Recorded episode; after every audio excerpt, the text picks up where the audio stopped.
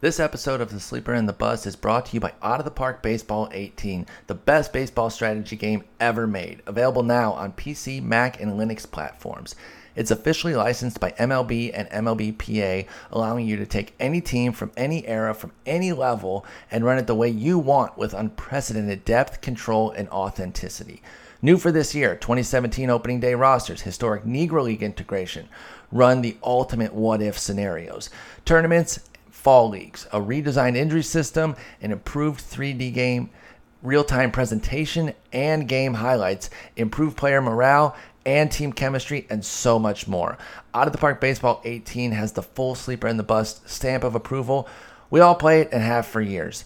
Even better, if you buy now through the Sleeper in the Bust podcast, you'll receive a special 10% discount off the retail price of $39.99 by going to ootpdevelopments.com, click on the order banner, and just enter the code SLEEPER18 at checkout to not only get a discount, but also help support the Sleeper in the Bust, indie sports video game development, and all the people who work to bring you the great game of Out of the Park Baseball 18. Once again, just go to ootpdevelopments.com, click on the order banner, then enter the code SLEEPER18 at checkout for a special discount and to support our show.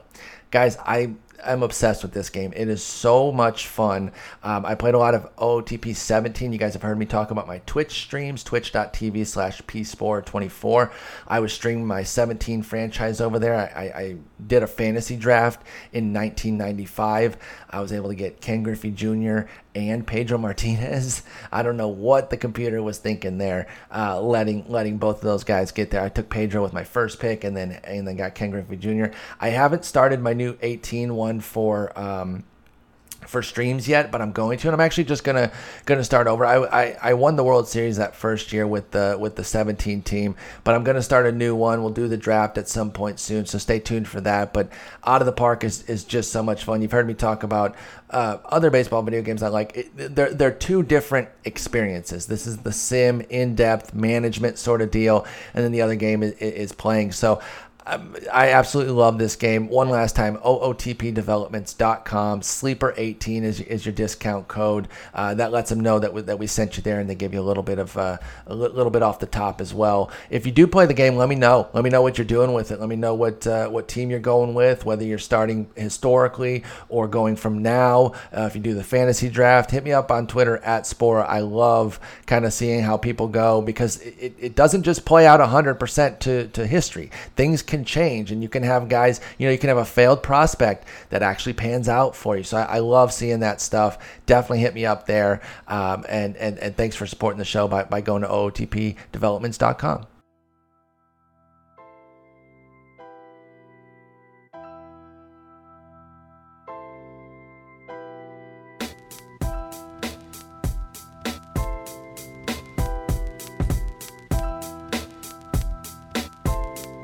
Welcome to episode 446 of The Sleeper and the Bust. It is Saturday, April 15th, the Saturday edition. I'm your host, Paul Sporer, joined by Jason Collette. Jason, how's it going? Uh, it's going. Uh, trying to wrap up paying my taxes because I'm such a procrastinator. Um, I'm gonna owe a little bit back, but that's okay. Um, well, hey, the, don't you have till the 18th at least, though? I like, do obviously, this is normal tax day, but not on a Saturday. They pushed it, so you do have a few days left if you're out there procrastinating. They're not even making you doing it Monday. They're giving you till Tuesday. Right, and I mean, I owe a little bit because of the uh, the the extra work. If I had just kept my my normal stuff uh, and not done the 1099 um, work on the side, I've actually had a little bit coming back to me. But the 1099 stuff is uh, Listen, it's fun, but I don't pay friend, taxes on during the year, and I should. Hasn't our friend Matthew Berry always told you? Yeah, hustling never Nothing pays off. good comes from hustling. Yeah, yeah. But yeah, the and you're out there hustling. Today, Right, and the other good thing is I've got my eye on this number forty-two guy here playing for the Royals, and he's doing really Ooh, good today. I so. don't know, man. I saw forty-two struggle today. I don't know, man. Like, listen, we don't differ a lot, but I think you're dead wrong here. I saw him look like garbage. You did you didn't see the four strikeouts from forty-two? I, I missed the four strikeouts from 42. I heard another 42 had two homers today, and then uh, there, another 42 threw a one-hit shutout. There was a 42 um, who got his face caved in in Cleveland. Happy Jackie Robinson Day to everybody. I'm wearing my Jackie Robinson uh, t-shirt jersey, commonly referred to as a jersey. Um, a good day. I always I always enjoy it. Love hearing uh, people kind of reminisce, talk about the impact that, that Jackie Robinson had. I'm really excited for the Sunday night show that MLB Network is going to do with uh, with six black, black players in the in the league right now: Michael Gibbons, Adam Jones, Chris Archer, Josh Harrison, Andrew McCutchen, and Marcus Stroman. Oh, was, I thought for sure I would miss one, but um, yeah, Harold Reynolds is going to be talking to them just kind of about how their experience is and. I, I thought it was interesting. They're like, you know, we're just telling our experience. We're not saying it's bad, good, or otherwise. It's just their experience because there is what twelve percent. No, ten, not even. Not I don't even. think it's, it's double digit digits. percent. It's single digits again. I think it's eight percent of of black players, uh, black Americans in the league, and you know it's a situation. And the one thing that they've shown a clip of that, I, you know, always kind of stands out is the cost of baseball is high It, for it is, equipment. man. and then you have another one. So okay, maybe they get on a team that's sponsored and, and they can get everything taken care of if it's inner city and uh, you know poor community that they can have that. But then you go college. There's not college scholarships, man. Like they're they're they're they pay you like a little bit of stuff. It's people who can already afford. And so if you have lower income places, and it's not just blacks, it's it, it, inner city in general, but obviously the blacks they, they, there's a they feel brunt of it, right? Eight percent in our game, and they see they go to basketball and football, they get that money quicker. They get the full scholarship, and the money can come quicker. So I don't know. You know, it's it's gonna be an interesting show. I'm interested to hear all six of those gentlemen talk. Uh, they're very they're very smart about this stuff and and involved in the RBI programs. I love Chris Archer. Uh, he, he was talking about it. Um, Andrew McCutchen, they're always on the commercials for RBI. So they're, they're doing things, and, and there is diversity in, in the game, but a lot of it's from out of the country. So, you know, do you think we'll start to see more more black kids choose uh, baseball if there if there's things like RBI programs that are able to kind of foot the bill, or will will basketball and football still rule the day? The thing is, you only need you only need yourself for basketball on a hoop. I mean, that's Yeah. where that's where it's really easy to do. Um, You just get a ball, and sometimes you don't even need that. One person has a ball, and you got a court. In football, it. you, just need you just need one you just need another person and one object. In baseball, you've got to pick up the equipment. You've got to need you've got to find some place to play where you're not going to break things. It's you know it's tough. It's not the easiest thing here. I mean, I've got luckily in, in, in suburbia here, I can take my kids out a mile and a half down the road and go hit baseballs if we want to. I've got enough of a backyard where I can go hit wiffle balls in the backyard, but. Um, But if you're living in, in it's in a luxury. city, it's, yeah, it's if harder. you live in yeah. the city, it's just not there. I mean, you and I have walked around New York City. Go try to find a place to play. You can play some stickball, maybe on a tennis court if all the adults aren't playing something. But uh, it's it's just not the easiest thing. I'm all for trying to do trying to do more of the RBI programs. Well, I- and I trying to. Build uh, new parks. I know Yep. the They're building facilities, and you know, think Right. about the the the overseas, or not even necessarily overseas, but the the Dominican uh, and Latin American facilities that we have. If we had some of those in inner cities, um, that that you know were funded by the players or, or by the league, really, the players shouldn't have to have to pay for that. But the fact that they are footing the bill on some of that stuff is is tremendous. But if we had it more league sponsored. I think you could get more kids that get hooked on baseball early because they have a place to play, they have the equipment taken care of, and you know, there, there, there's. I, I, I think the the excitement for the game would be there if the opportunities to play were there at a young age. That uh, I'd like to see. I know a few places do this. I've recommend. I remember rec- recommending this years ago. I I was able to get a face to face with the Rays marketing folks. Um, oh hell, seven years ago maybe, and just and ran a bunch of ideas. And one of the things I don't think they've ever done, which makes so much sense given the facility, is uh, overnight camping trip inside the ballpark. Oh, And I- yeah. I, think I've seen Kansas City done uh, do it. Um, I think one or two other places I've, I've read about or hear about doing it. But like seven years ago, I'm like, you've got a roof, you've got everything. Lock it in, have an overnight camping thing, do things that bring more kids to the ballpark. Uh, some of the players especially to during, come out especially early. during the summer. I mean, I know the, the traditional stuff of Kids Day and like, hey, and Sure. honestly, going to those games are the effing worst because every fly ball, it's just awful. I hated doing kids games. Kids are so stupid, aren't Ah, they are, dude. Suck it, kids. Oh god, God! When you put them all in, I'd rather have them in over there overnight and camping and have a lot of fun. But uh, I'm all for what's going to get more kids into it. Not like I mean, my kids, neither of them play, but both of them love watching. Mm-hmm. And uh, know, we're gonna go. The Durham Bulls are coming to Charlotte here in the middle of May, and on Monday night, I'm gonna take Jacob, and we're gonna. He's gonna be late, uh, stay up late on his school night because it's the only game of the series I can go to because I've got to go to uh, Denver for a work conference the rest of that week. That So, should be uh, fun. Yeah, we went to opening night here and have really good seats behind home plate, so it's um, it's good. But yeah, just any anything that gets kids more involved in these RBI programs, they're still kind of in their infancy, so we'll see what sort of dividends that pays. But eight percent seems seems kind of crazy. I mean, um, fifteen percent of the population, uh, African or black black Americans are fifteen percent. I don't know. It, I, I think it's low double digits, and but then only seven eight percent in baseball. I, I, I don't know. I, I think I think the game of baseball can get more from football and basketball, but they got they got to provide a bit, and and hopefully the league sees that uh, as as a potential opportunity. I would like to see Uh, somebody do a study about how much the, the different sports contribute, like uh, like I guess percentage of in, percentage of profit or something like that, because you can see you know you see NFL teams donating whatever I mean anything they want and NBA teams doing stuff like that. I'd like to see what the percentages work out to be. Uh, Absolutely. you know, who's who's definitely seeding the seeding the crops uh, I mean, and you getting can- that interest in their uh, in their sport. You can get the like kudos for it. That that's like the selfish part, but it would also again pay back into the game. You'd be bringing talent into the game. Kids that uh, you know are from low income families that would never get a chance. Maybe baseball is their game. You know, maybe they're maybe they would peak at high school basketball uh, or high school football, but they could be professional baseball players. Like you just, I don't know. I just think there's opportunity to get more kids involved um, in in inner cities in lower income spots that uh, the, I think the game is trying to take advantage of it with RBI program, but there there should be more that can be done. I think uh, you know these leagues make enough money to put m- money back into the community.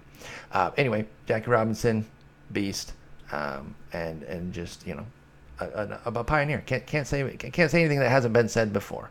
Uh, let's talk some transactions. Let's shift gears into fantasy baseball, and this is our our our pickups episode. For those of you that maybe didn't catch last week's, we're now on Saturdays, and we're talking pickups and moves and two starts and who to cut. Uh, the who to cut part's a little bit tougher because every league just varies. You got to make those decisions yourself, but we'll give you some names, and we'll start with some transactions. We got uh, three injuries, two that are already to the DL, and one that could be a little bit ominous. Let's start with Jon Gray.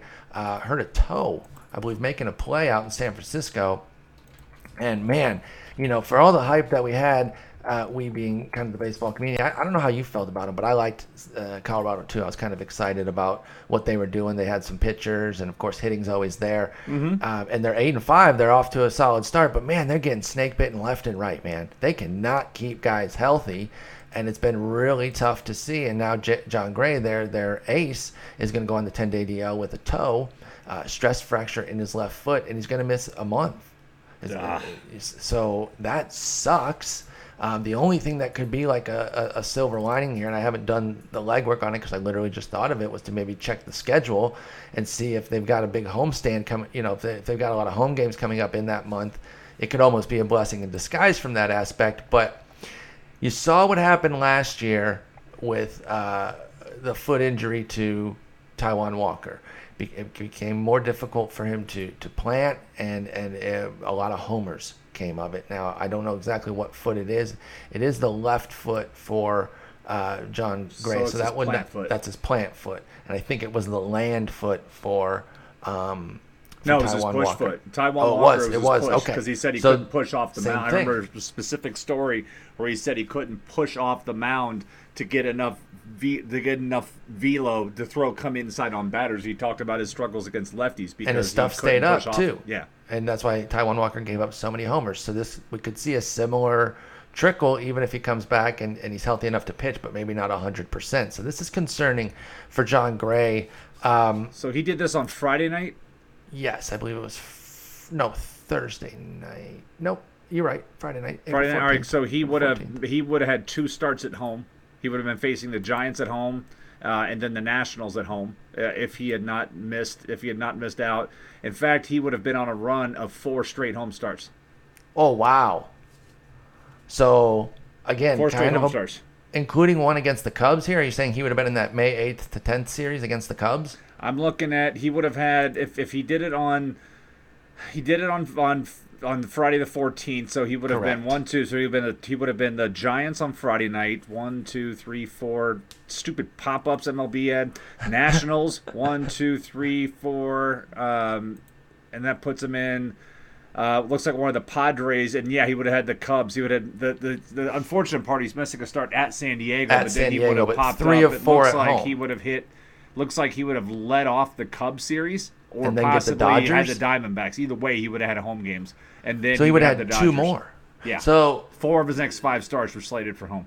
against some difficult opponents. So again, you never want your guys hurt, and Keep that in mind doesn't for all the other all the other Diamond uh, all the other uh, Rockies pitchers you want. Exactly. Um, you know, they could be coming. The, the, the you know could be trouble ahead. Senzatela has two two home starts coming up after uh, at San Francisco tomorrow, and we'll see you know how that goes. That was a guy I think we spoke pretty well of last week, so hopefully he took advantage. The first start was pretty darn good, and now he gets the the easier of the two. And the reason that we kind of liked him was because the the home start was against San Diego, and so that kind of works. So. Jon Gray, let's assume you can DL him uh, uh, well, well, if you can, you are right. He's somebody that you would still DL in a ten or twelve team if you've got the spot, Yes. right? Yes. Okay. Now let's assume that you can't. You've got other injuries, and um, you deem him to be third. You know, uh, it, most leagues kind of, or if they have limits, it's usually like two or three. So he's third or fourth, and he just you can't do it. I got to keep Ian Desmond and David Price or something like that. You took major gambles at the draft, and uh, you're still waiting for those to come back. So you're cutting him um, in a 10 and 12 team. Um, before we're not going I to think dive I've in. already cut him in a ten team. Okay, so if 12 team, you you can't you can't DL him. You, you get you're too locked up. You cut him. Of our shallow two starters next week, and we'll we'll dive into these more. Um, uh, actually, let's do this. Let's do Odorizzi first, and then we'll put both of them together because I think that maybe in a 12 team you could be again have Desmond and Donaldson, um, Price. You know, you could have a couple guys that are already on the DL that you can't figure a way to keep Odorizzi. And I, I think Odorizzi's ahead of Gray, but not so much so that it's crazy. Uh, he left the game today with a tight, tight ha- uh, with a hamstring pull, I believe. And you said he's already DL'd with Chase Whitley coming up, right? That's correct.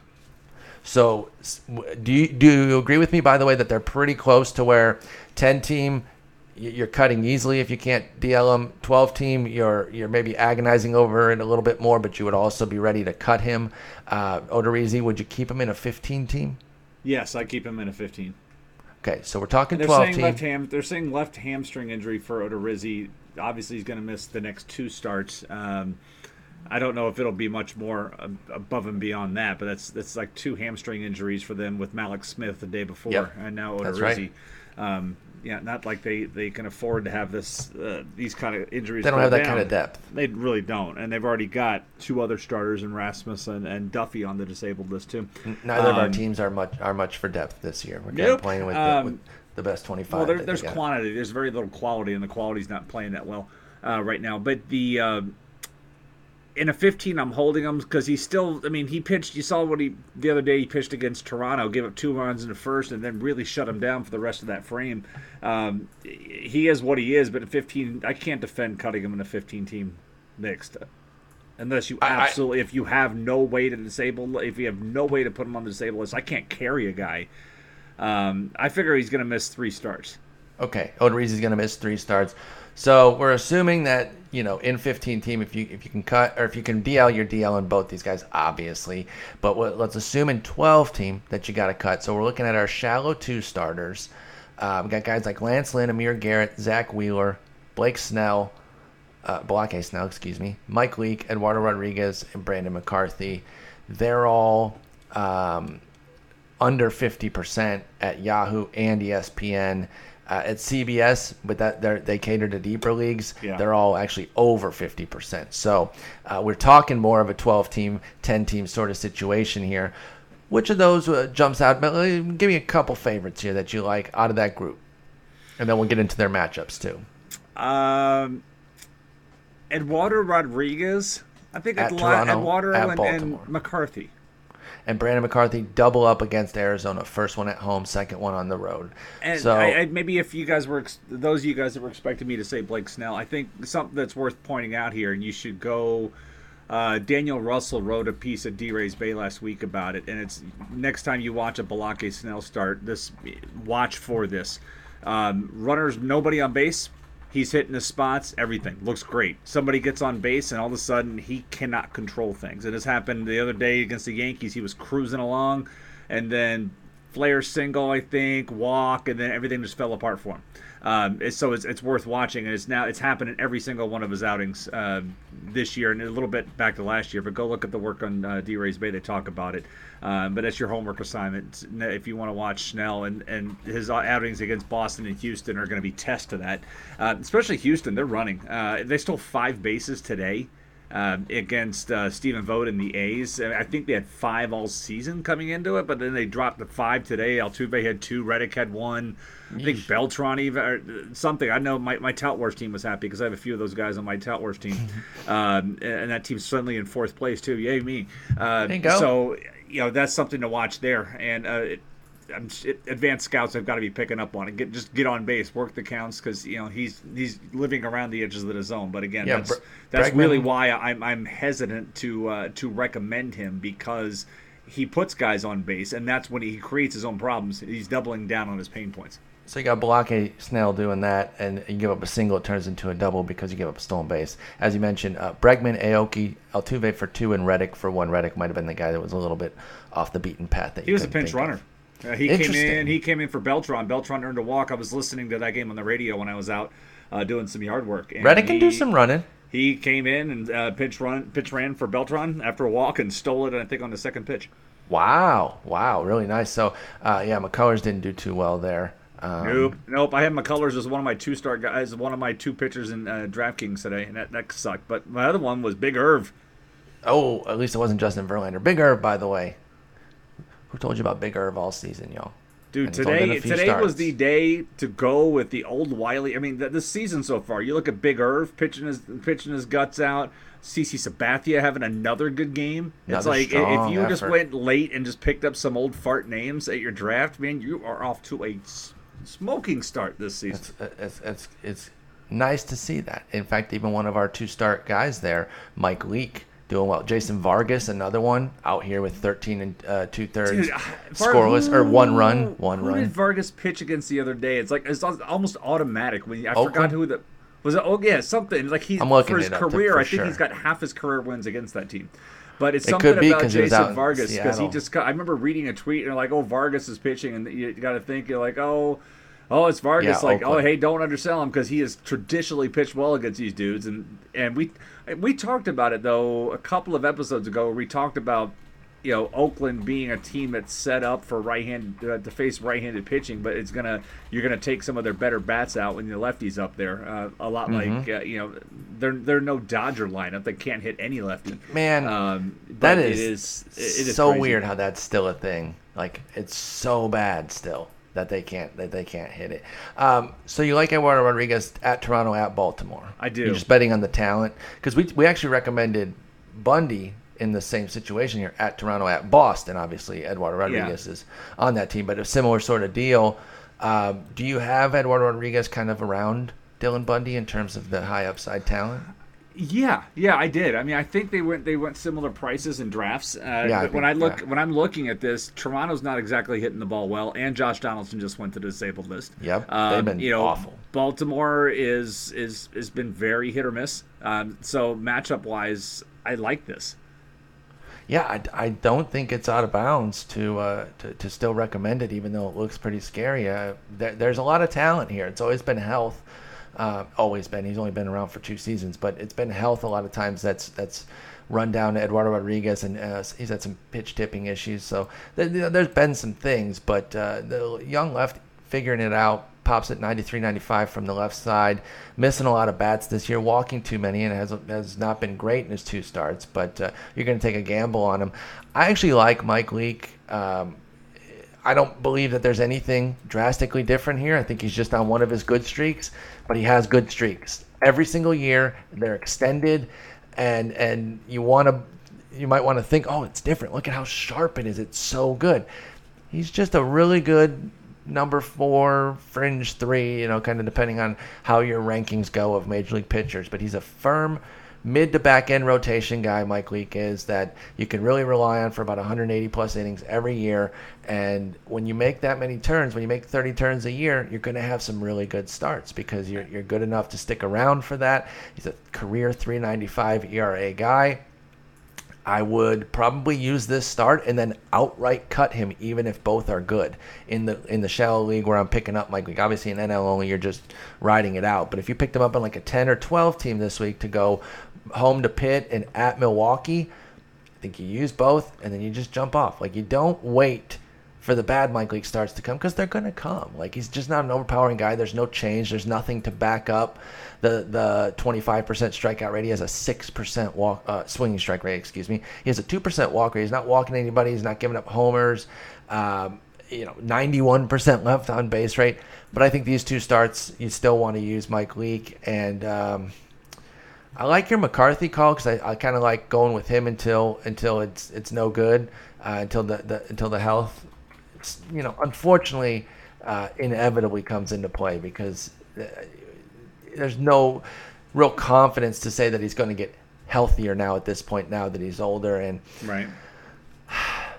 I'm a little interested in Lance Lynn, but he hasn't looked good, so I'm not going to go with him. No, I didn't like him. I watched him pitch earlier this week. I forgot who they were playing his last time out and he was missing up, and then he got gave up. I think back to back. Um, yes, I, am drawing a blank of who the start was against, but he was missing up and away, and they were making him pay for it.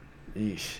Um, and by the way, the Leake. By the way, Leake was on the new pitch tracker this year. Uh, switching to a two seam changeup. I'm looking. I'm, ah, I'm to match his two seamer. Yeah, to match his two seamer. I mean, we we've seen guys like this before. I think Walker last year was a guy that was throwing his four seamer, but was throwing a two seam changeup. So guys were Taillon talking about this year too, moving it, uh, moving it back around. But I'm I'm looking at you know, movement wise, it's not really showing up yet. Um, uh, but we're looking at swinging strike rate. It's not showing up yet. Uh, you know, he had, in fact he hasn't he has yet to record a swing and miss on his changeup this year out of 21 thrown, um, and half of those have been swung at, and they've all uh, they've been made. Each one of them has been uh, put in contact, uh, put him uh, has made made for contact, and um, I mean, everything else is small, uh, too small. Yeah, but I mean, that's really a change that he's made is, is a change to his changeup. Uh, I will admit not having seen him pitch yet, but it just yeah, I haven't seen Mike Leake I remember looking. I was like, wait a second, I put him on the new pitch tracker. Let me go back and look why. I have him in NL only. That's a that's a that's a league where you really want a Mike Leake and you just stick with him. But again, I, I, I think I'm taking a shot in mixed leagues on this to start. Um, and you know, I don't have a lot of difference between Zack Wheeler and Eduardo Rodriguez, but I'm going to go Zack Wheeler over Rodriguez because his is two home starts, including one against Philly. The others against Washington, not going to be easy. But um, just when everything, you know, it's pretty close in terms of talent. So give me two at home uh, as opposed to going to Toronto and Baltimore, even with a struggling Toronto. Um, I understand why you advocate for Eduardo Rodriguez. I'm just going to go with, with, with, with, Wheeler here this particular week. Quick thought on Amir Garrett, uh, who has 12 scoreless innings right now, but the, the fastball isn't there, the fastball that was advertised. It is two home uh, versus Baltimore versus the Cubs. How are you feeling about Amir Garrett at this point? I heard you guys talk about him uh, Thursday. I, I, was listening to Correct. the latest episode on the uh, on the drive home from the zoo on Friday, and uh, yeah, the lack, wherever the velocity, you know, we we heard about the guy that's supposed to throw mid 90s and he's barely touching 92. Um, kind of a little weird. Uh, no, I'm, I'm I'm really not interested in him, especially like today. If you look at the the Cubs Pirates game, I think the wind was blowing out 22 miles an hour at Wrigley today. And you look at the home run that Andrew McCutchen hit uh, off Pedro Strop, and that doesn't make it out a normal day. But I gave him a three-run home run today, so that's was it a winder? It was a winder. Uh, it, it only made it to the second row. Uh, I mean, it looked Ooh. gone off the bat anyhow, but it was only a second row shot. It didn't, it, it, unless I watched the highlight incorrectly. No, that's I, all I, I saw it. was I, I, saw that it, it just was like the guys in the second row, of the bleachers were fighting for it. Um, yeah, I heard it, but line. I didn't. I didn't make a note to like look and see how cheap it was or anything. I was just kind of had it on, and I heard that he went went, went three run homer. But um, yeah, you want to be careful with that. But at least Garrett doesn't have to go to the Cubs. He gets home for both of them. But it's not like that home ballpark is, is super easy. It's it's not uh, crazy for runs. I think it's one of those that's big for homers, but not crazy for for runs uh, in general. I'm with you kind of on Amir Garrett though. That's why I just wanted to get your thoughts. Eno and I talked about it. We're not we're not going crazy here, and that's why in a shallow league, no thanks. I think he's I think he's getting a little over the top with his with his roster rates right now. 73% CBS 44% Yahoo 37% ESPN 37% of 10 team leagues are rostering this guy. That doesn't make any sense at all. No I agree. And uh, I think they could be in for I mean he's got the high he's he's got the highest percentage of ownership in ESPN leagues of all the names we've mentioned thus far. Isn't that crazy? It is uh, Eduardo Rodriguez, by the way, is at 56% CBS, 13% Yahoo, 31% ESPN. McCarthy's at 52% CBS, 21% Yahoo, 11% ESPN. And then Zack Wheeler's at 68%, 19%, 19%. Again, that's CBS, Yahoo, ESPN. Um, okay, one last injury, and then uh, we'll get into some more two starters and then some hitters. Marcus Semien having a sore right wrist bone bruise checked. You mentioned he had this since spring training? That's the note I saw from Joe Stiglich, the uh, A's beat writer. It said Semien was going in for a CT scan, um, and he had that he had had it since uh, spring. I was looking for the tweet that I saw. Of course, when you do a search for this at this point, you're getting. Oh, yeah. Here it is. Semien had a bone contusion in his right wrist, having a CT scan Monday. More info then first started bothering him late spring. Could this be why it's a zero in the homer column? Uh, it could be. Um, Could it also be why he's drawn 10 walks, where he's just saying, I can't really do much right now. I can't drive the ball, so I'm just going to be hella patient and get on with a 22% walk rate because he's got a 370 OBP but a 170 average. Uh, four stolen bases for Semien, so he's still contributing to you, but there's no pop right now. Are you concerned about this? Um, yeah, I'm a little concerned too. At least he's running, uh, but I, I never like to have wrist injuries uh, with with my hitters that I need power from. Um, so let's see. Hopefully, the CT scan sends back good news because bone bruises aren't are never a They're good no thing. joke. They don't. They, yeah, you just basically you you can't play through them, so you have to wait for them to heal. And the only way for them to heal is to not play, uh, and that's what that's what you you don't want out of them. So hopefully, there's good news on that, and uh, we'll see what happens from there. But uh, I would I don't they haven't said they're putting them on the disabled list, but I, I wish they would. Yeah, um, I think I think that might be the right move with Semien is to give him some time off and see if it if it can get better. Eef, that's tough. Um, another quick one, kind of a incoming one. This is deep league. Jarrett Parker broken uh, broken collarbone, Oh, I ran into a crashing wall, right? into the wall, making a great catch apparently. Um, you're talking about Chris Marrero, Gorkis Hernandez, Aaron Hill. Again, Didn't like they you guys said on Melvin the last Upton? episode, yeah, they did. Uh, like you guys said on the, on the last episode, you know, Eno said he, you know, they walked into the clubhouse or whatever the media room. They're like, "This is the lineup today." Yeah, Uh, yeah, none of those names, none of those names you mentioned, uh, and that was th- that's their lineup normally against lefties. Um, and I guess Upton, once he gets ready, they signed him, but they signed him to a minor league deal. Maybe he's the guy that comes up uh, for this, and if he does come up, they should play him. He can still hit lefties, and he can still play defense. Um, let him let him go that route, but I'm not terribly excited about any of those options. All right, let me throw a few names out here that maybe um, I wasn't thinking about otherwise on our uh, on our potential hitting pickups. Um, geez, I don't, I don't really have any like outfielders for that depth of league. Honestly, here's the thing: if you're in a league where you had Jarrett Parker, it's probably an NL only or like a super deep mixer. And you're probably picking up anybody with a pulse anyway. There's probably only going to be three options. You're not going to have a ton of options. One name I would give you if you are in a mixer that was deep enough to where he was uh, Jarrett Parker was worth rostering, go get Aaron Hicks. I, I, I, refuse to give up on Aaron Hicks still.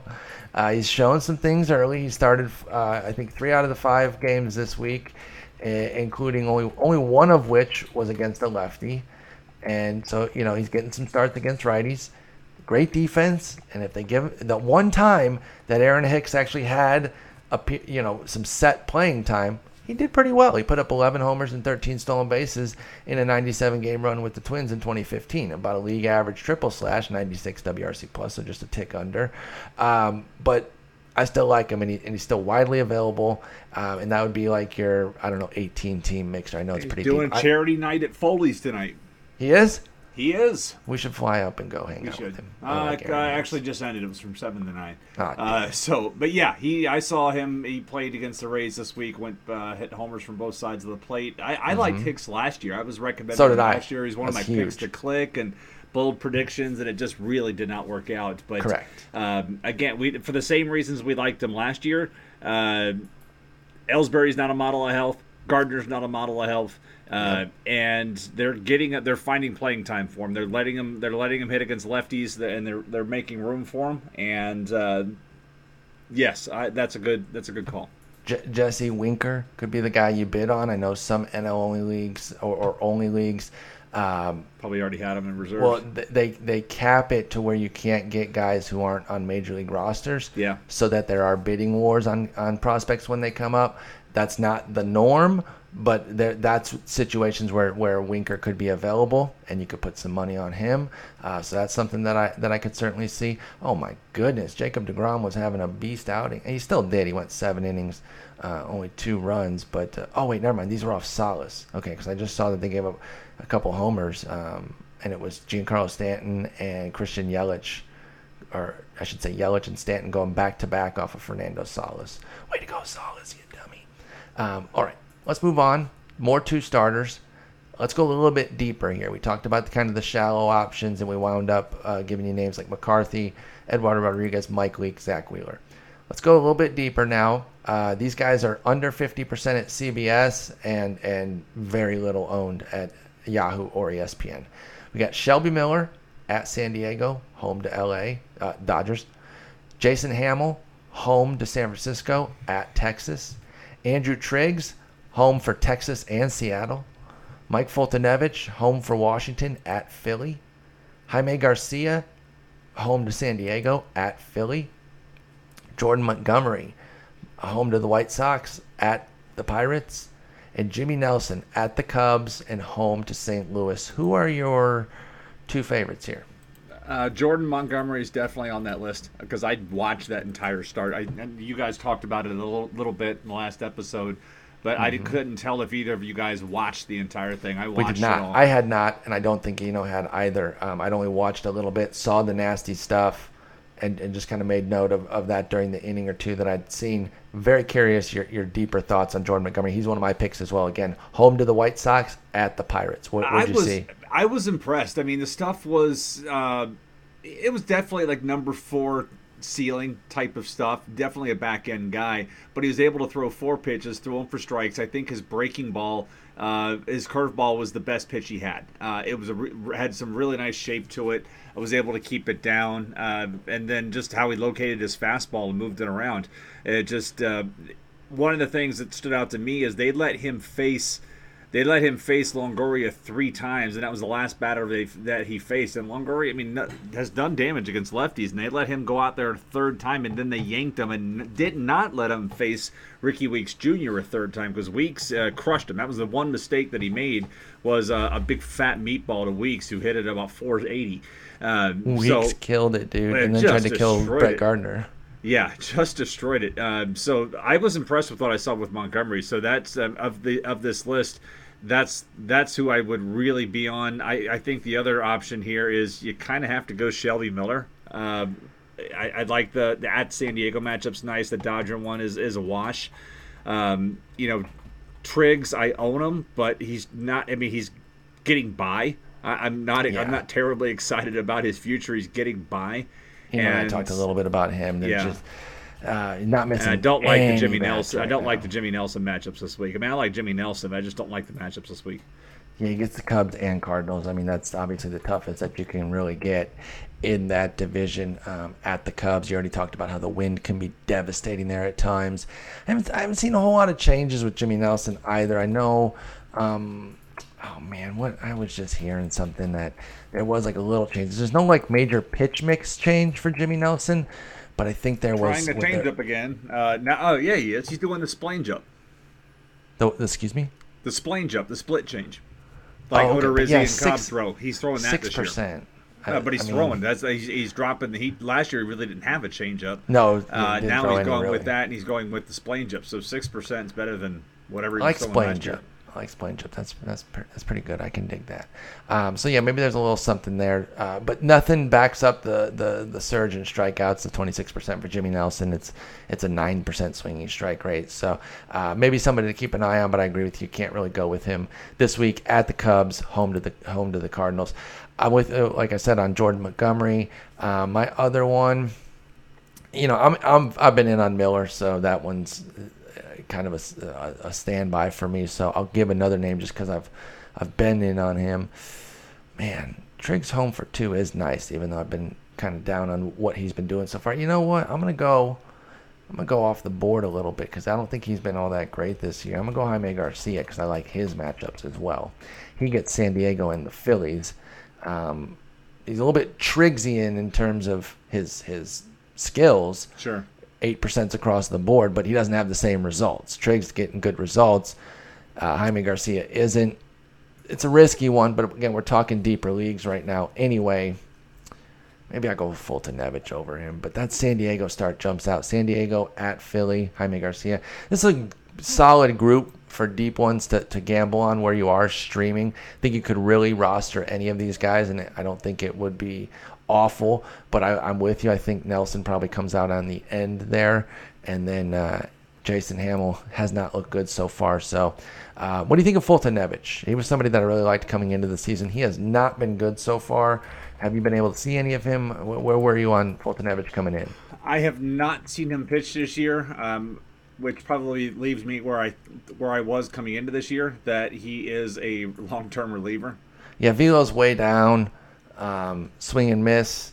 it's still not there for the stuff that he has, and the walk rate's back up again. We're talking five and two thirds because it's it was um, a shortened start and then a, a two inning relief outing, so not anything to really go off of, but but some of the same struggles that we've seen in the past with Foltynewicz the velo is way down, and then when you factor in the adjustment, that's particularly concerning because it's 95 from last year to 94 for this year.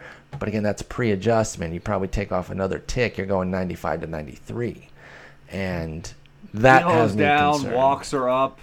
Uh, fly balls are way up. What am I supposed to like here again? the raw stuff you're supposed to like. Yeah, because yeah, you got to remind me because I can't think of I yuck. It's really uh, yeah. I mean, it, it was it was the raw stuff when he's on. It, it's there, and, and it looked like he was coming together last year. You know, adding strikeouts a little bit, cutting the walks every year.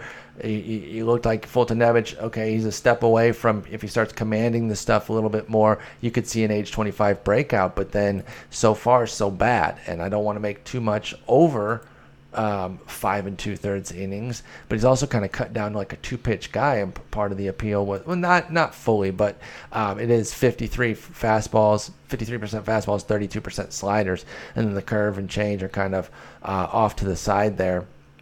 Whereas it was a little bit more split up last year 63, 19, 10, and 8. Um, so, yeah, I'm, I'm nervous, uh, certainly there's still a, a, certain league depth where I'm, I'm hanging on to Foltynewicz, but uh, I think he's he's pretty close to the bottom of this list too, uh, with Jimmy Nelson. Jimmy Nelson, I think I like a little bit more right now from what we're seeing out of him. It's just his matchups, whereas Foltynewicz has a tough matchup against Washington, and then he's not showing anything either. So, um, but an interesting group nonetheless. I think you can find guys here, even if none of the guys that we talked about before were available. If you got Jon Gray, Jake Odorizzi, these guys should be on a wire in a, in a lot of different leagues. Let's jump down to the to the super deep tier. These guys are all 25% or below at CBS, and just like not on rosters at ESPN and Yahoo. So we're going super deep here. Single leaguers, um, eight, 15, 15 mixer deep roster, 18 team league, and then your your leagues beyond that. Those either do 20s and beyond that are crazy, like me. Um, Ariel Miranda home to Miami, at Oakland. Mike Fiers, home to the Angels, at Tampa Bay. Chase Anderson, at the Cubs, v. St. Louis. We'll get him out of there because we didn't like Jimmy Nelson for that. I don't know that we're going to like Chase Anderson with that. Yeah. Derek nope. Holland, pardon me? Yeah, nope. Yeah, not not chance. Uh, Derek Holland at the Yankees, home to Cleveland. Tom Koehler at San Diego, at Seattle. It's actually the other way around, but uh, those are the right matchups.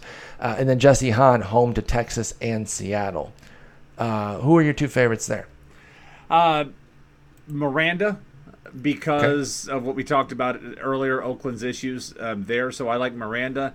And With lefties, you're saying? Yes, Oh, oh. correct. And I, I, I still like Jesse Hahn. He's gone back to his old arm angle. He's getting more movement off his fastball. Um, I know Derek Holland's off to a good start, but this really feels like a lot of smoke and mirrors rather than Don Cooper fixing him. I mean, he's throwing a little harder. 92-1 uh, is his highest velocity since back since 2013. Uh, so he's throwing a, a tad bit harder, but I don't think this is Don Cooper fixing somebody as much as he's getting a lot of batted ball luck dragon fortune right now. There, that's funny. The Luck Dragons. There is some good pitch mix stuff to look at with Derek Holland. Like he's cut the fastballs, which was his least effective pitch, and the slider, curve, and change are getting more. So you know, there. I think maybe there's a uh, put a little star and keep an eye. Um, although if he goes out and has a good two start week, then all of a sudden the, the cost is, is going to be driven up.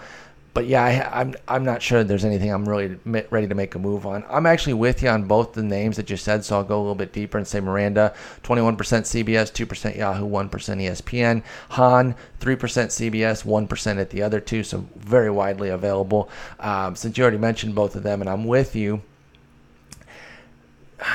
man, I don't Dude, like Mike Minor's going to blow Nate Karns win, uh, wins tonight. Oh, huge surprise.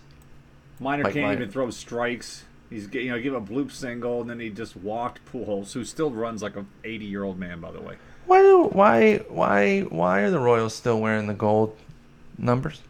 I don't know. They, they won the World Series two years ago, right?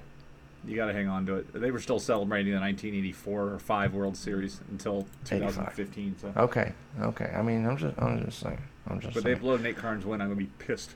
Well, fair enough. Fair enough. Tom Koehler is so bland and lame, but like at Seattle, at San Diego, seems pretty decent. Although you are going clear across the country for a couple, I, I don't know. I don't like those. I, I really don't like those. You don't like Especially the Miami to Seattle.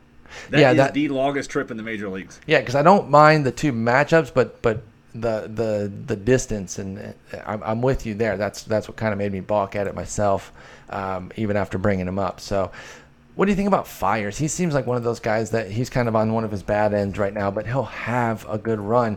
Do you think it starts clicking against the Angels and at Tampa Bay? if it doesn't click then, I don't know when it's going to click. I mean, Tampa Bay's offense is not doing well uh, outside of a, a couple of guys. I mean, they're one of the five lowest uh, productions um, right now. I, I don't know where the uh, where the Angels sit, but with that Astros, he's had two starts. Um, they have not been pretty. He cannot keep the ball in the yard uh, already. I mean, he had three home runs in ten innings, and that's been part of the problem. Um, it just you would like to say he could fall into a win, but he hasn't fallen into one yet. And then, as I mean, the Astros team is hitting. Uh, he just hasn't fallen into one yet. Um, I'm whatever on him. I mean, he, he's he's a prototypical fifth starter. I do think he's the guy most in danger of losing his job if they decide, all right, Devo, you're going to be a starter, or they decide to pull somebody up. Um, I just think right now the role is Fiers comes in and pitch, and then Devo comes in and follows him up, or they just do Johnny bullpen behind him. I do think that that in the tier that Mike Fiers is in with these super deep, that is why why I have a little bit more interest in him because you know he's kind of shown himself to be a, a perfectly fine number four. Uh, so I, I could get behind it in, in that realm. He's got the best swing and miss stuff of the group. Exactly. If you're looking so for strikeouts, he's he's got the he could he's the guy that could come out and strike out six. If Fiers you're or looking for a guy uh, Fiers. I'll take Fiers. Fiers or Chase Anderson at Chicago at the Cubs I'll versus still Seattle. take Fiers, I'm with you. but I'm, with taking you. Fiers third on this list. Fiers behind, Miranda and Miranda Hahn. and Hahn. Yes. That, that, I just wanted to establish our third, and I think I'm with you. I think I'm with you. Okay, so to review, we like uh, Jason has Eduardo Rodriguez and Brandon McCarthy in in the more shallow leagues. I've got Mike Leake and Zack Wheeler. Uh, go a step deeper. We both like Shelby Miller um, and Jordan Montgomery, but also gave a little little hat tip to Andrew Triggs, even though he's been a little bit fortunate. Two at home isn't bad, and I gave a little love to Jaime Garcia just because of San Diego at Philly. We like some of the stuff that Jimmy Nelson's doing, but not necessarily the matchups this week. So you got to be pretty desperate to go for that because I think you're going to be putting yourself at risk. And uh, I think we're moving off the Foltynewicz train a little bit, which I was the only one on. Jason was never on. Um, and then in the deep league, we both liked Ariel Miranda and Jesse Hahn based on their matchups and the fact that you know they they show they've shown some things uh, in for deeper deeper leagues. And then we like Mike Fiers.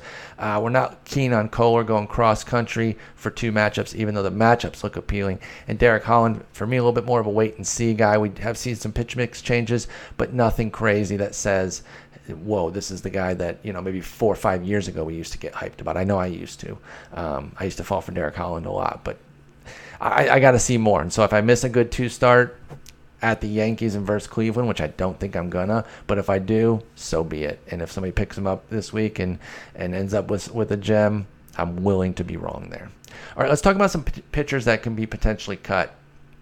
Um, here's the names I got, and you pick a couple that, that you would cut in uh, we'll go, we'll go 10, 12, and then 15. A- Adam Wainwright, Zach Davies, Robert Gsellman, Jordan Zimmermann, Tyler Glasnow, Steven Wright. Which of those are you cutting in? Uh, we'll go the other way. Which of those are you cutting in 15 teamers? Uh, 15 teamers, I am cutting all but Wainwright, and I'll get into that in a minute. I mean, okay. right, right knuckleballer. I, I don't Easy. want him. He's never on my 15. Glass yeah. now Easy. Let's see, couldn't throw strikes, and now they're talking about him. The, did he pitch today, or they were talking about changing his delivery? Third start into the season, and he's going to throw with a new delivery? Are you kidding me? I just, I, am just not interested. I'm not there. I'm not. That, that's, you'd go into minor leagues to do that. Zimmermann still doesn't miss enough at bats for me. Uh, uh, is not missing bats either, uh, and then Davies, you know, is what he is. But Wainwright to me, I, I always like going and finding these pitchers that are like off to this horrendous start. You look at Wainwright, and like he has Michael Pineda on steroids right now.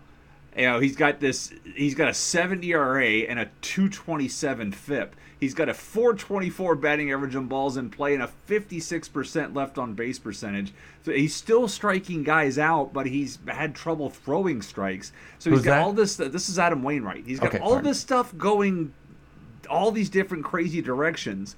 And then you look down at some of his other stuff, and he's still getting the swings and misses like he was last year. Not that he was terrific last year, but he's he's not the actually his swinging strike rate is higher than it has been the last couple of seasons. So you're seeing some things like, okay, this looks good. All right, this is okay this looks good. He's just having trouble getting. He's falling behind uh, first pitch strike rates below sixty percent. I, I, don't like seeing that out of guys. Um, but Especially you him. see a lot of this other stuff, and you're like, all right, this looks good. This looks good. And but everything else looks crappy. And, and I'm I'm absolutely willing. If somebody's dropped him in a 15 team league, I'm gonna go ahead and pick him up. And if I can pick him up and stash him, just to see as he as that stuff regresses unless he's completely, you know, unless something's completely hurt and he's hiding it, but you're not seeing it in the velocity because the velocity is, is, actually a tick higher than it was last year. Okay. Um, so I'm willing to take a stab on Adam Wainwright to see if, if it comes back because, like I said, you know, a lot of people were writing off Sabathia for dead, and he's out, out of the gate well. Big Herb's out of the gate well. It's you know the old men are starting to get it around, but so, there are there are cases like this every year where somebody really stumbles out of the gate. You're like, cut city, and then they go and put like a 350 ERA up the rest of the season. It's usually an older guy because too. they got they, they really crap the bed coming out of the gate, and this is what yeah. Wainwright's done in two starts. Yep, and it, it, it's usually the older guys. So I guess that it cuts some of the suspense on, on 12 and 10 teamers because you were cutting all of them in 15. That means you're cutting all of them except Wainwright in the other two in the other two formats. 12 team, are you cutting Wainwright yet? Um, I'm contemplating it. I mean, because he's on my he's on my NFBC who, team, and he's on he's, who do you want, on my contemplating list. Of the two starts that we have, uh, you can go through the entire group: shallow, deep, super deep. Name two that you would you would cut Adam Wainwright for in a 12 team league. Mm, if you saw them out there and you were like, "Ooh, that's the one." possibly know, Rodriguez. That's it, not Jordan Montgomery. No, no, okay. possibly Rodriguez. I mean Montgomery. I don't know if there's if there's enough upside there. Like That's I said, fine. he's a solid number four um, upside. Um, okay. But possibly Montgomery, possibly Rodriguez, and that's really it. But like I said, I, I'm willing to ride this out, and I swear if they're gonna, there goes Nate Karns win, and oh, you jackasses. Ten teamer. Seriously. I, I, got I got I, I, I, I don't want you to get too angry, so I'm trying to change the subject. Ten teamer, you cut Wainwright for Yes, um, I am. Uh, ten teamer. I don't want him on my team right now. at, at all. You would even pick up like a hitter. It doesn't even have to be a pitcher. Correct. Okay. Okay. Uh, let me see. I, I, I mostly agree with you. So I'm, I'm definitely in 15 teamer. I think I'm still keeping Gsellman. I think I'm gonna. I, I don't think I'm ready to cut him. Davies was never a huge Davies guy. I was kind of going off the word of some others uh, in terms of uh, the investments I got. One in NL only. Yeah, I, I- you know, and I, I don't know that he's he could be a guy too that puts up that 350 the rest of the way, but it's it's a it's a 420 at season's end because of what he's done in these first two starts. The other ones, Zimmermann, Jordan Zimmermann, Tyler Glass, now Steven Wright, those are easy cuts in all formats for me. I'm a little bit closer with you. uh, I'm a little bit further away from Wainwright than you are, but I understand, and so I'm I'm more inclined to keep him in a 15. 12, I have a little bit easier time cutting him. I think that's where our split is with him. Um, and then I would cut Gsellman in 12, and then obviously all of them in a 10 team. So that's where we stand right now with those guys. If you have specific questions on guys that, that you want to cut, uh, you can hit us up on Twitter at Sporer at Jason Collette. Keep in mind though that uh, anybody that you drafted in like a single digit round is is pretty much going to be a firm no in every league still, uh, every league still Every for the most part. Um, if you drafted anybody you drafted in the first 15 rounds, is still a yeah, firm I think no. even I think even 15 rounds works, but for sure top 10 like uh, don't even don't even really ask to be honest. Like I think you're wasting your time. Now that they blew Nate Karns when I'm flipping over to watch James Paxton, Paxton porn. I'm sorry. Oh, let me watch that. Oh, wait, I can't because I gotta watch it on TV. That's all right. At least I can actually watch that, unlike the Houston games. All right, let's talk some hitting pickups, and uh, I'm, I'm gonna give I'm gonna give you a, a, a sizable list here, and then we're gonna pare it down to to some favorites. And it's not as segmented in terms of deep and, and, and shallow, but I'll, I'll give some percentages when we talk about the specific guys. Like these first couple are would, would only be shallow leagues because they're pretty highly owned at CBS. Asdrubal Cabrera, 81 at CBS, 43 at Yahoo, 48 at ESPN. So more than half of, of, of the Yahoo and ESPN. Eric Thames. 60% CBS, 58% Yahoo, 62% ESPN. I'm actually kind of surprised. I thought that that was pretty low. Um, After today, it's going to be a lot higher. it's gonna be much higher. I, I fully agree on that, and uh, I think he hit two homers today. He's just he's been doing well. He had a lot of hype. I'm just surprised. Maybe he was and off cut lefties. early. And off two of his last three. I, I don't know if both were off lefties today, but yesterday's was, and one of today's was. That's huge. And by the way, did we talk Pardon about me. Brandon? We didn't talk about Brandon Finnegan leaving hurt today, did we? Oh, we didn't. I didn't. I missed that. Pardon me. Finnegan left after the first inning uh, with I think hamstring, as well as same thing as Odorizzi. But uh, Brandon Finnegan left today start after the first inning too. So um, I forgot the exact again, injury, but um, yeah, he he left after. Cause I looked at the box, or was it last night? Um, maybe it was last night. Uh, pulled after yeah eight hours. I got ago, left lat strain. That was it. A major one too, by the way. so here's the thing. I remember the radio brought. So it was last night. They said it was um, a, a major. The way they worded it was major, uh, major strain. Um, so Yeesh. strained muscle in his shoulder. Zach Buchanan of the Cincinnati Enquirer reports. It was So reported earlier. Exited with a strained left lat. Um, clarified after the game it was actually a different muscle in his shoulder and that it was strained. He's lower than Gray and Odorizzi though. So if you if you're tight on DL, you're easily cutting him. Yeah. Um, and I think a, a lot of the guys that we talked about, you could just pick up for him. Like pretty much everybody in that shallow group, um, except maybe I, I, w- I w- I still wouldn't really want teammate Amir Garrett uh, for him. But I think the the Rodriguez, McCarthy, Leake, Wheeler, Lynn, Balake, you know, go go with one of those. So I, I yeah, I missed that totally. Uh, that sucks because he's a good pitcher. He's got an upside, but. I just don't know. Uh, all right, a few more of these hitters here. Then uh, Eric Thames, I mentioned, pretty available. Aaron Judge, 70, 76% CBS, 54 Yahoo, 50 ESPN. Uh, your boy Mitch Haniger, 79% CBS, 57% Yahoo, 47% ESPN. Um, and so let, us cut it there because those are guys that are only going to be available in shall, shallower leagues, and only about you know half of those. So, who's your number one target out of Asdrubal Cabrera, Eric Thames, uh, Aaron Judge, Eric I'll just as as no Asdrubal Cabrera. Asdrubal. I mean here and I'll. He had another one. I today, thought he was. I mean, we may have talked about it when we did the Mets preview. I, I remember. I remember talking to somebody about it, but he is just been incredibly consistent. And last year he got even better. Uh, you look at the offensive numbers and, and how they've been trending up. And our, our friend So Mike good. Gianella tweeted this out about 35 minutes ago. Over the last calendar year, this is the list of shortstops who have been better than Asdrubal Cabrera by weighted runs created plus. Corey Seager, Elvis Andrus, Francisco Lindor. That's it. That's the Another one of your list. guys in there, Elvis Andrus, your boy. Oh yeah, he's off to a great start too. Um, been that's it. That's your entire list over the last calendar year. That's how good Asdrubal Cabrera has been. I don't understand why he is so overlooked. I mean, the fact that Oh, he's available in exactly why. half of ten team mixed leagues I know in exactly why. ESPN, that's 30 ridiculous. 31 years old. The fantasy baseball community is so ageist, it's hilarious. They are so concerned. We are so concerned. Oh, you know, Who cares I'm- if he doesn't steal any bases? I know, but so concerned with having to be a year early than a year late.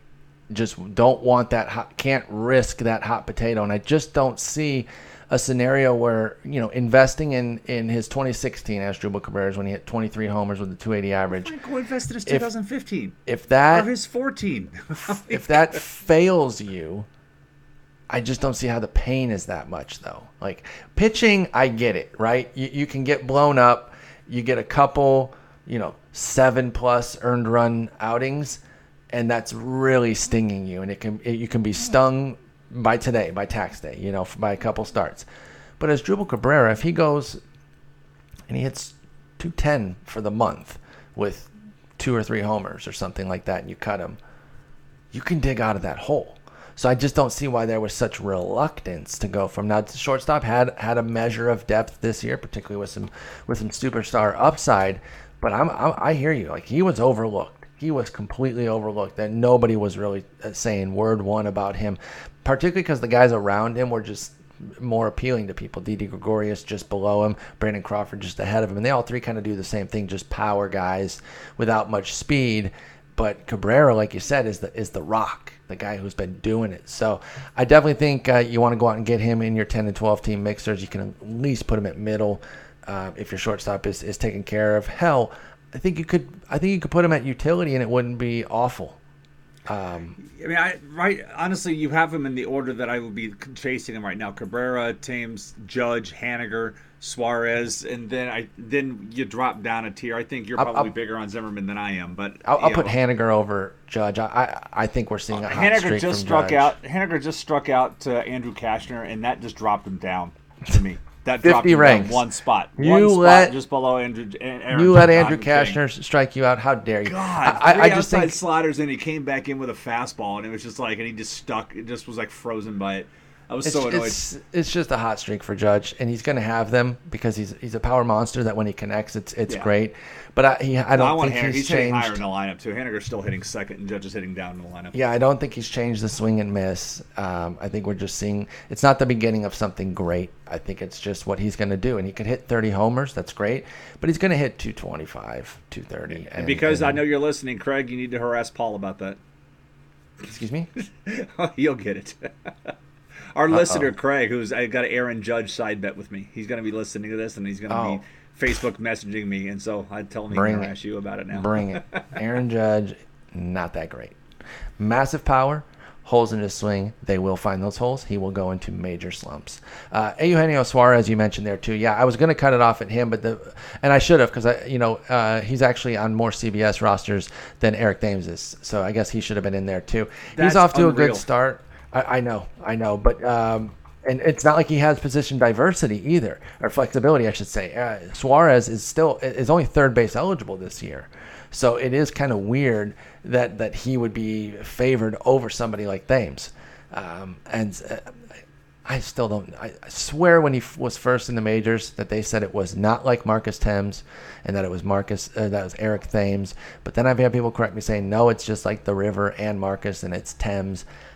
Yeah, I've heard. Honestly. I don't know on this one. If you guys got if you guys got something definitive from like the team or from Eric himself, please hit me up with it. I'm always wanting to say the names properly, but I swear I heard Thames when he came up with distinction that it was not like the river. So Hey, I- I'm going with that right now. Yeah, this podcast. Remember the good old days where Eno slaughtered every other name, and we Man, to, like, what happened to What him happened to doing that? Like, what did he? He studied, man. He had to have studied. Remember, the open.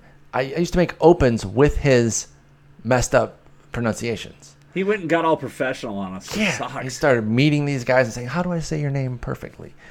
And uh, you know, he still has some every once in a while, Christian Yelich and Max Scherzer, but uh, he like defends those based on you know the country of origin, and he's, he's even got defenses for those.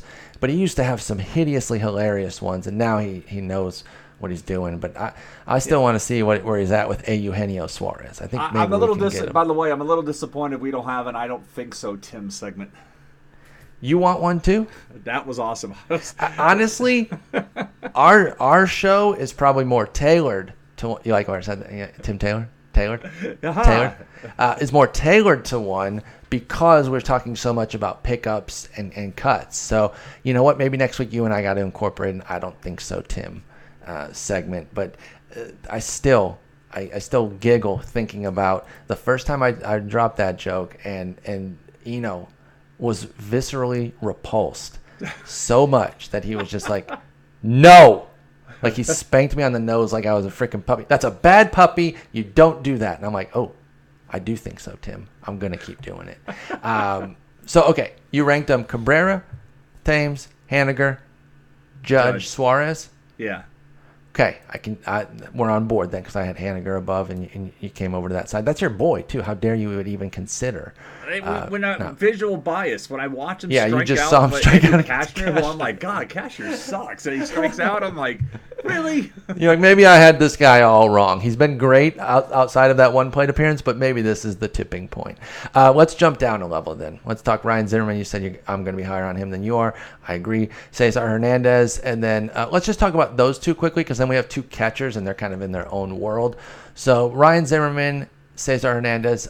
I'm falling for a little bit of the Ryan Zimmerman talking about uh, focusing on, on on changing swing path a bit. I don't think we've seen a ton of it yet, but the fact that that he hit for power or he hit the ball hard last year and wasn't getting the results and and kind of saw the data and said, you know what, this I got to change. You know, I can't I can't be doing this. Right now, it's been line drives more than fly balls. Its fly ball rate is actually down for Ryan Zimmerman, but its ground ball rate's down from 49 to 42 percent. So I do like that. I do think that when healthy, this guy who can still hit. I think he can get back up into the 20s with his home runs, or at least be on a 25 uh, to 30 homer rate, which I know is not terribly helpful if he only plays, you know, 390 plate appearances like he did two years ago. But um, I, I, I believe a little bit more in Ryan Zimmerman, so I, w- I would be picking up where I could. 61% CBS, 44% Yahoo, 45% ESPN. There's going to be some availability. I would still take Thames, though. I would still definitely do that. So I'm not, you know, if we're talking corners, because I think Thames now qualifies. Um, ca- came Yeah. into the season with outfield only, but I think he now qualifies. I'd still, I'm still going there, but uh, I say don't, don't. You're talking about old guys kind of getting their groove back. We got one on the hitting side here, so I say don't, don't sleep on Zimmerman. What do you think? Yeah, one of the things, I mean, we're not too far. When you look at his strikeout rate right now, he's at a career high 28% with his strikeout rate. It's only 40 plate appearances, but we're not too far from that stabilization point from strikeout rate and batters. he's been moving up now. This will be this will be a third straight year of of not improvement, but but rise. But you know, if he's working, if he's working on things, changing angles, you can see perhaps see some of that. But this is, um, you know, the, a veteran getting it done so far. But that's something I want to watch. Is if he's if he's trading that kind of contact for the power, okay, then maybe he can get back to 20 home runs for the first time since 2013. It's really strange Here's- to say that, but that's what. here's that's one thing I like, with though. him. Here's one thing I like with Ryan Zimmerman: nine point eight to just ten point one percent in swinging strike rate. Swinging strike rate is pretty much static, so that speaks to maybe the strikeouts coming from getting into deeper counts, trying to pick those pitches to drive. Sure. And yeah, he he hasn't had the twenty homers, you know, on a whole number, but that's been injury more than it has been rate. If, And he's if not swinging, to and he's not swinging out of the zone that much more frequently. He's not Exactly. swinging that. He's, his, his overall swing rate's not that higher. Where he's, he just he's not making the same kind of contact within the strikes. And you look at his Z contact, 85 down to 76. So I Um, wonder so if, if he's we're, we're struggling pitches. with stuff in the zone. or or Could be. pur- purposefully. I, I don't know. I, I'm just giving the other edge. He's not getting more walks though, so it, maybe it's a bit of both. Maybe that's the real answers. It's just a bit of both. He is struggling a little bit with some of it in the zone, but also kind of taking some pitches that he normally would have made contact with previously, but now Ryan Zimmerman saying, you know what, I can't do damage with that. I'm going to wait for a damage pitch. So uh, I like him a little bit more. Uh, let's talk Cesar Hernandez, a guy that I've never really been interested in, but you know does run. Um, has playing time kind of locked up, I would say, out in Philly. I think that that's probably his, his biggest appeal is that he is definitely going to play. Um, no stolen bases yet. The thing I was concerned with was he kept being tar- uh, he kept being talked about as a stolen base guy, and he was 17 for 30 last year, which is obviously pretty hideous. I know he was 19 for 24 the year before, so you got two divergent seasons there. He is hitting 295 again, a little bit of punch. Where are you on Cesar Hernandez? I'm in your camp, but I've never been I've never been in on this guy. Um, getting back to you know looking at the strikeout rate, he's at 26% so far, uh, and almost 50 plate appearances, which is quite a leap from the 19% he was at each of the last two seasons. Mm-hmm. Uh, that concerns me. He's getting he's still getting on base, but he hasn't run. I mean, to go from 17 to zero. Uh, but yeah, he's get, and he's getting on base what at a 340 clip. Even with that sky high BABIP, he's only a, a 340 clip. So, um, not a guy that I've been terribly. Ex- I have zero shares of him. I, I, he was actually on my avoid list just yeah. because I'm looking at like okay, yeah, you got a high walk rate, and you're and despite the walk rate and despite all those OBPs, that's what you're stealing. 17, you know, like I said, 19 for 24, 17 for 30. Um, not a great success rate, and Chris, so. Chris Owings still has some availability. He's up to uh, 57% at ESPN, whereas Hernandez is at 29%. So there, there's still a pretty big gap between them, but you might still find Owings in some leagues. Who would you prefer between Owings and Cesar Hernandez? Owings. What about Zach Cozart, um, who's actually lower? He's about half of what Cesar Hernandez is with a 15% roster rate. Where are you between Cozart? Let's assume you don't have a specific speed need because I know that that would lean people toward Hernandez even though he hasn't run yet. Let's assume that you just need a middle infielder absent of category spe- specificity. Cozart or Cesar? Uh, Cozart. I think I'm with you. What about teammate Freddie Galvis, Mr. 20 home runs himself? Do we I know. I know. I could just punch you in the throat. It would probably be less annoying. that was preferable. uh, um, wash. Yeah, it really is. Honestly, flip a coin there. I cannot make a distinction between those two. I'm sorry, I, I, I can't. What about their their other teammate, Howie Kendrick? Speaking of old guys getting their groove back a little bit, he's hitting pretty well. It's very early and it's pretty empty 343, but a little something going on there. Would you prefer Howie Kendrick to either of the te- uh, the other teammates there? Yeah, I always prefer Howie Kendrick. When in doubt, give me the guy that can hit. We've been Howie Kendrick guys for a decade now. Way too long. yeah, he's still gonna win that batting title, right, Jason? For yes, yes, for way too long. But, I was I, mean, I was definitely if, in if on that hype. Him, you give him that playing time he's going to do one of two things. He's either going to steal double digit bases like he did last year, or he's going to hit double digit home runs. And, and he he's still he's still last year is your outlier. I mean, he this this guy has hit above 285 for every season of his career except for last year. Yep, every and, season and his, of his career. BABIP was oh, down sorry, at 301. He had 270. So he's been above 279 or higher for every single part of his career, and then last year was down 255. So, and he yeah. doubled his walk rate, and his strikeout rate was only one percent higher last year, um, and yet he still only hit 255. There's a 301 BABIP. You, you know I don't use BABIP as a luckometer, but you're looking at everything else staying the same, and you're going to say there was probably some bad luck for Howie Kendrick, no? Yeah, yeah. Because even get... his even his, sorry to interrupt, even his hard sorry. hit rate was up from 15 to 34 percent. So everything looked like Kendrick should have been kind of the same guy that he was. I actually prefer him to the two guys as well. What about Kendrick versus Cozart? Uh, Kendrick. I'm with you. I think Howie Kendrick, uh, you, you, you shallow leaguers, he's only up 36% of the ESPN. If you need that now, is he middle infield eligible though? Yes, he is. Still second in outfield, so that's that's not bad. So I, I'll take a look at him, especially if you're trying to fix the batting average a little bit. He's not going to hit 343 all year, I don't think, but he, I think he's going to hit 285 again. I think he's going to be up there. Um, and so I'll, I'll, take a look at that. Let's talk two catchers, and then we'll get into some guys to, to maybe cut, and we'll talk uh, some comparisons there. Travis d'Arnaud, 60% CBS, 28% Yahoo, 10% ESPN, and James McCann 29%, 13%, 16%. d'Arnaud is somebody that, you know, people want to believe in. He was the hyped prospect for years. Injuries have really hurt him, I think, even more than, than some of his underperformance. I, th- I think the two are related, of course, that some of his performance issues are, are related to the fact that he wasn't uh, healthy. But how do you feel about, about Travis D'Arnaud? He looks pretty good so far with five extra base hits out of his nine hits. He's walking more, striking out less. It's 32 plate appearances, so I don't know what to put into it. Is Travis D'Arnaud somebody that you're interested in? Uh, yeah, I'm throwing darts at whatever catcher I can. I mean, I said this is what I said in my. I wrote a piece on uh, second catchers at RotoWire, and what I said, you know, terrible 2016 rotor, rotator cuff injury, shoulder injuries are terrible for hitters. Noticeable for d'Arnaud when his power numbers disappeared. Perhaps the issues with his swing last year were related to that, as he also has reworked his swing this offseason. If the shoulder is healthy and he gets back into double digit home run totals, there's value here because he still hits uh, for a decent catcher average. He's mm-hmm. got to stay on the field, but back to back sub 300 plate appearance seasons are tough to overlook.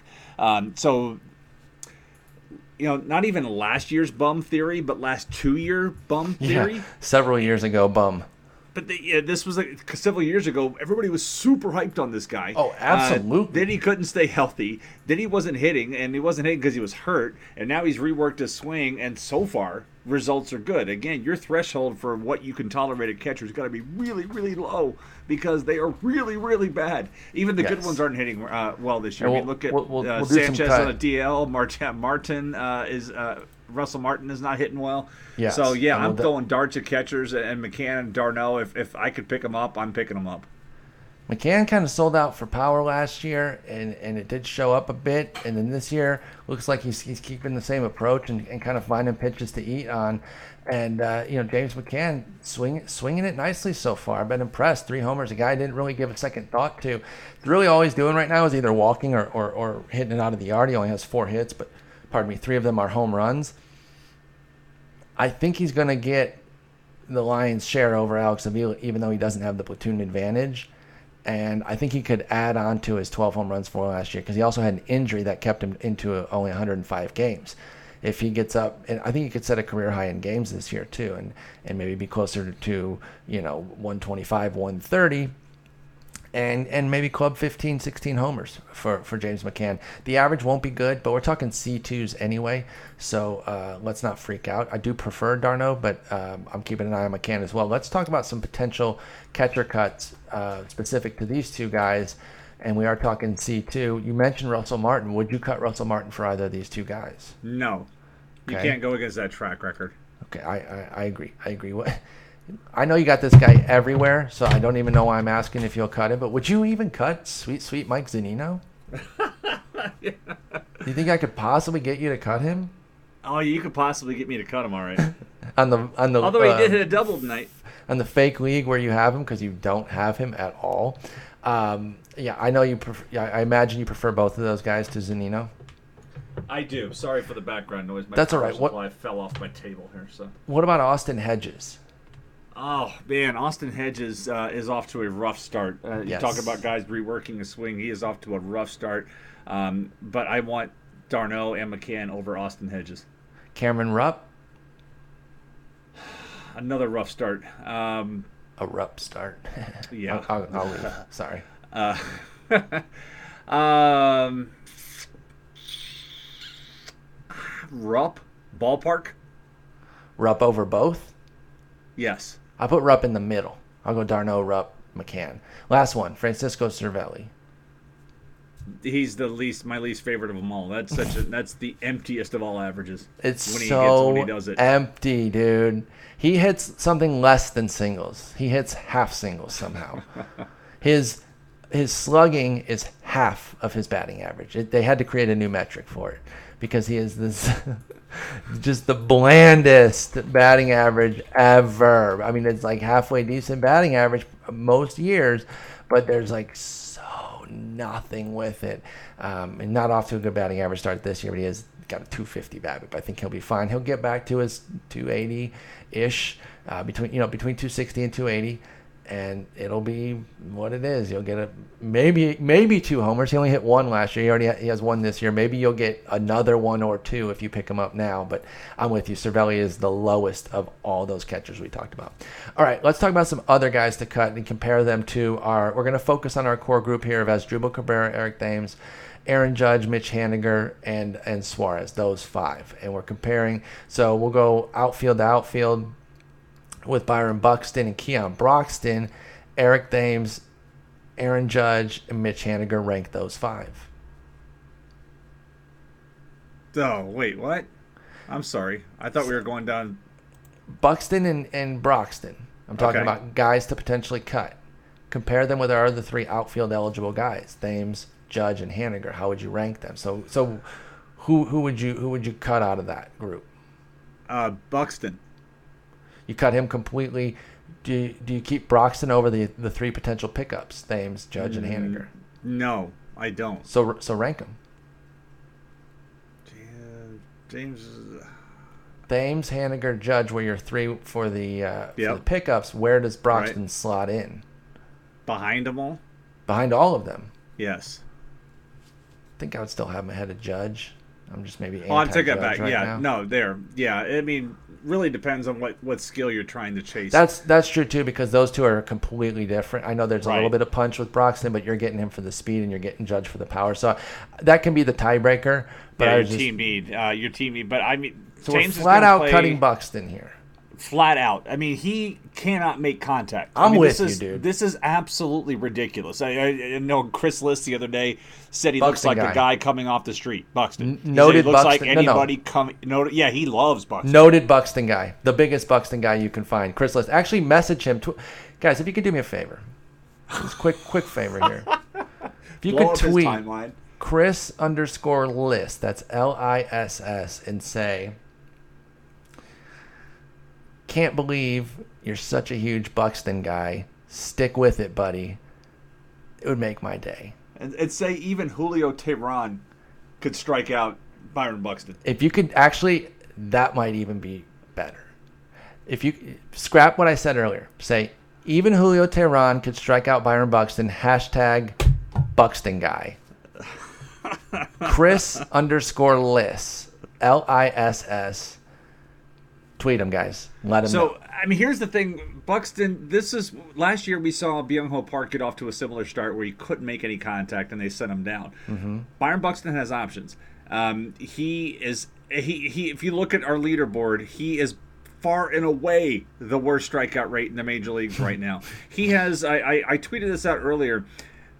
Mookie Betts. Wait, let me get my barf bucket because I know this stat already and I'm going to vomit again. Go ahead. Mookie Betts has not struck out in 111 plate appearances. That dates back to September 13th. 111 plate appearances. He has no strikeouts. By the way, Mookie Betts only has one home run in that time, too. Uh, but I digress. Um, in 111 plate appearances during that same stretch of time, Byron Buxton has 47 strikeouts. 47 I'm good. I'm good. strikeouts. He is, I mean, he is getting beat in the zone, out of the zone, up in the zone, down in the zone, left, right. It doesn't matter. I mean, it's not like batters don't even have to get him to expand their zone if they work him inside. And then he's trying. Then he's trying to protect against the heat, and then they throw him sliders, and he's running out of bat. But they they don't have to. They're just beating him in the zone, and it's it's really tough to watch this. And I don't know how the He's in Twins between. can let him stay up and just keep doing this. I mean, what, bet- what's there to gain? he's in between on everything. Buxton is. He doesn't. Uh, he, he has no clue at the plate right now. Um, you know, he's swinging at changeups when it's fastballs, vice versa. You know, swinging at fastballs when it's curves. I mean, he is just so twisted. Listen, y'all. This this podcast gives you gives you the inside scoop. Eno told you. Eno told y'all who this guy is last year. The comps that were on his list were Cameron Maybin, you know, BJ Upton kind of guy. God, he wishes he was Cameron Maybin. Well, I, I yeah, Hell, he wishes he was BJ just- Upton right now. I- well, especially early BJ Upton, but I'm saying like peak BJ Upton is I think the ceiling now. I think what I really want to impress upon folks is you gotta you gotta alter the ceiling here. If you're still operating with Buxton with this sky high ceiling, you're deluding yourself. It doesn't make any sense. And I know it's 507 plate appearances in the majors, but it's a 36% strikeout rate. You don't just flip a switch on that and all of a sudden you're striking out 20% of the time and you're a superstar player. You're supposed to be a five tool player. He was a top prospect in baseball multiple multiple years.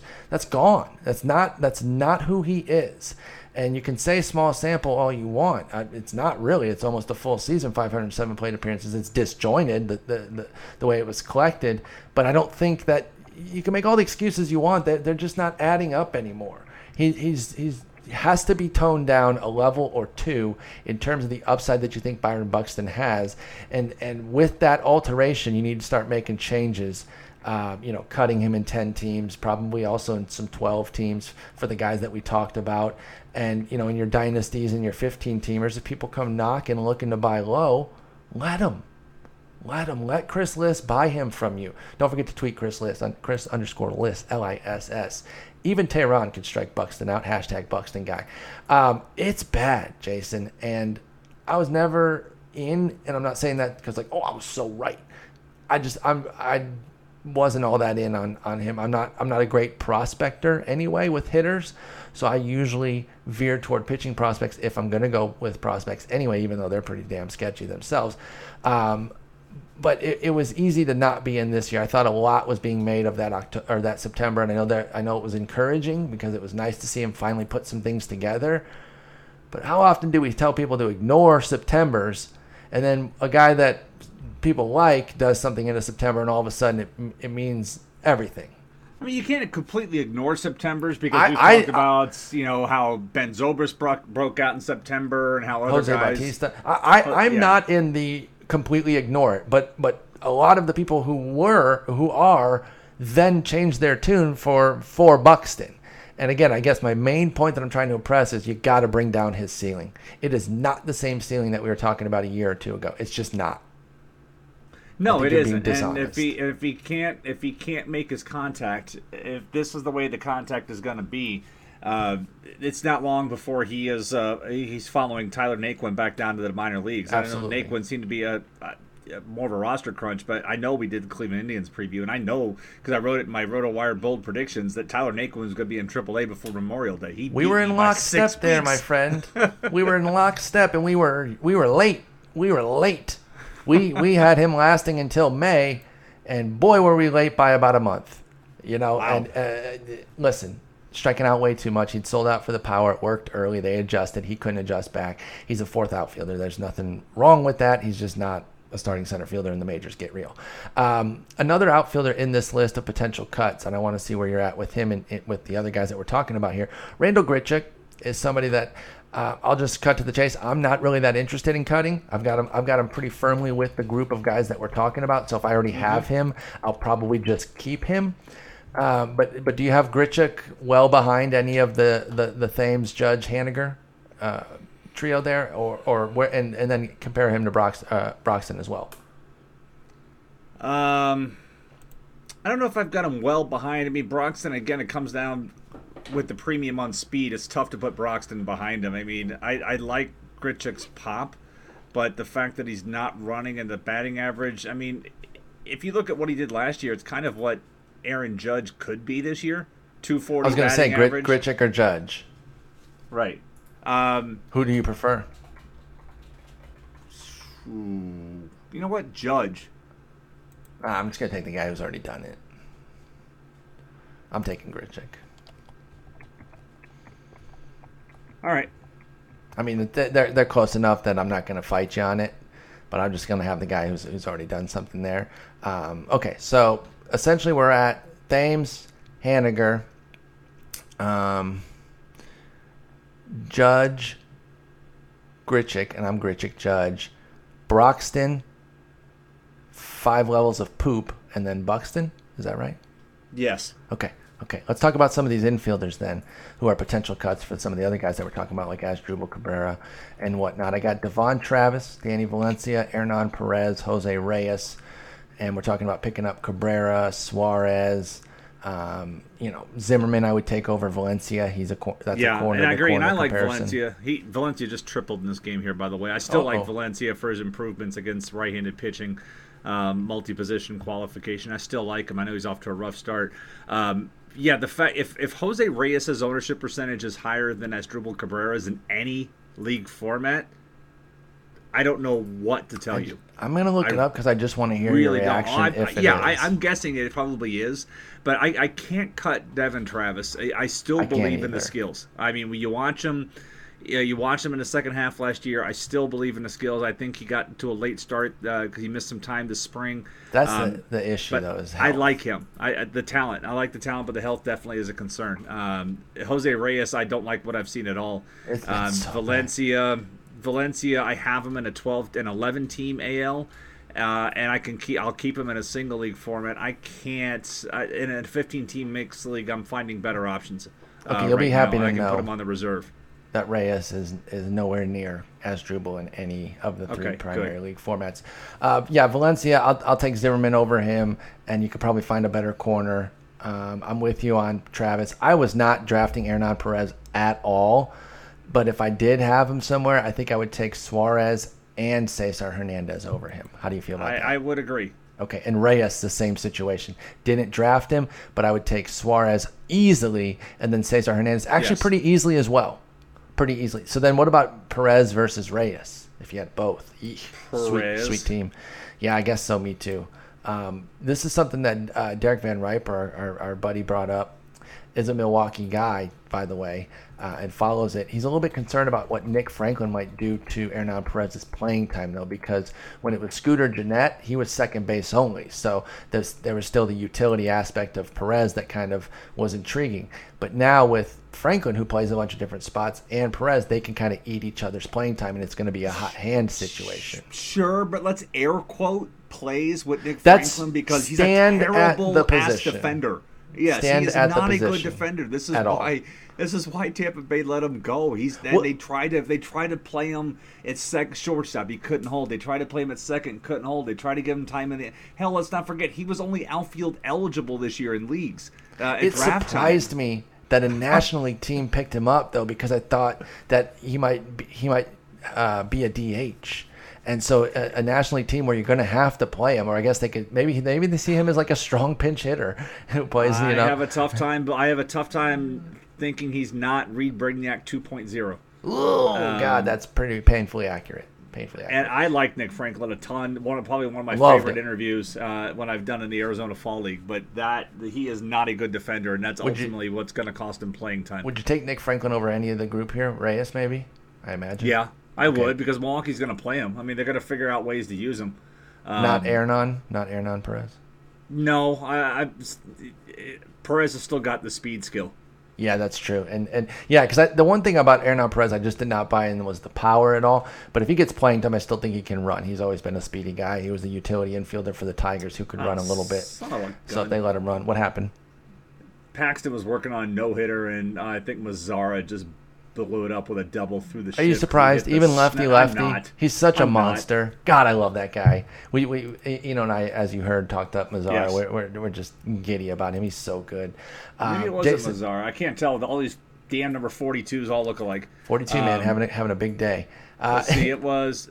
Oh God, was it really? It was Joey Gallo. wait, what? Joey Gallo just hit a rocket double through the left side. See, guys, if you ever want to call Jason a racist, I think that just proves he's not. He doesn't see color because he confused Nomar Mazara and Joey Gallo, and, and they're quite Well, I different. just saw have lefty. the I same just saw number. lefty. I just saw lefty and ball flying off, and I looked over and I was like, "Oh, that's true." And then I looked, and I was, I mean, the swing looked good, and then I was like, "Oh man, it's him." Yo, Cashner be- beasting. Uh, why is that happening? Did this? Why is it happening? Here's what he's doing in this game. He's spitting junk away, away, away, away, yeah, and then no he's running two two seamers in. Yeah, and these and one of them was Haniger looking, and the other one was uh, um, Taylor Motter looking at on both of them. He got both of them on two seamers in when they were both looking on the on the outer half of the plate, He's and never- he got them on two seamers in. Cashner's never been a swinging strike guy, despite some of the nasty stuff that he's had, and that that should have had me But jumping that's off the that's train. this outing. I mean, I'm not. I yeah. Uh, believe me, this is if if you're looking at it like, oh hey, look at Don't look do what he's doing. Don't do, do it. man. This is all. This is all, and he's pitching it well because I mean, this is a team that's normally rather pull happy. So Mm-hmm. he's out there just spinning stuff away, away, and away, and then he's running these two seamers when these guys are looking on the outer half and lo- and is locking them up. These aren't both strikeouts or strikeouts looking. And then Joey Gallo gets thrown out trying to steal third base. What an I'm not- idiot! wow, that's so bad. You can't make mistakes like that when you're fighting for your for your. Now they're going to review, but how are you with one out? Why are you trying to steal third base? Because you're Joey Gallo And, you're a he dude. is. You know what? They're not gonna. Uh, I They're can't gonna leave see it? his hand. Um, I can't see where his hand was if it was on the bag or not. Um, his fingers are up. His fingers are up. You know what? He has a good argument to say he's safe, All right. but well. it still doesn't. It still the, doesn't. the process, right? It's a bad process. As we always talk about that. Don't confuse, and this is a, a Corey Schwartz quote, I believe. Don't confuse the outcome with how you got there, and that's a dumb run there uh, to try to steal, and you might be safe, and and lucky you if you are, but don't. That's, that's a bad idea. All right, Jason. Uh, anybody we haven't talked about that uh, that that you? I, I don't think there is, unless somebody's come up in the Not on the hitter hour. side. I mean, uh, we we talked about Odorizzi. I don't think we ever talked about what's going to happen. They called up Chase Whitley. Oh, yeah, yeah, go ahead. I think I think what's going to happen there is they're going to give the. They're, they're saying they don't expect Odorizzi to be out beyond the ten days, but that's still going to be two starts. Um, or possibly just one start, but they could give that next start to Erasmo uh, Ramirez, Oh. who who who pitched really. His first pitch today got hit like 600 feet by uh, by uh, Moreland for a homer. We've only fallen Um, for him 758 billion times. Do you want to do it one more? Yeah, sure. Uh, so he may get one more. He may get a start out of this, and Whitley could be the guy up out of the bullpen. Whitley has been a starting pitcher this year down in Durham. He was supposed to start tonight, but he got scratched, and he's already been called up. So that is uh, that's how that situation may play out. But I'm Okay. trying. To, I don't think there was another.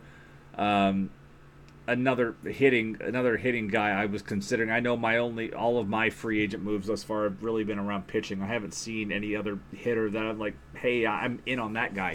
Let me give you a little something here uh, because he had a big outing today and it was, it was going perfect for a while. Uh, Are you in on like Tyler Chatwood as the road only guy? He had he was a stark home road guy last year. Looks like he's going to be doing it again this year. It's it's contact dependent. That's why it's so tough to succeed in in Coors Field. Is Tyler Chatwood somebody you would pick up in a spot where you can you can guarantee that you're not going to get stuck with the home starts, or do you even bother with it?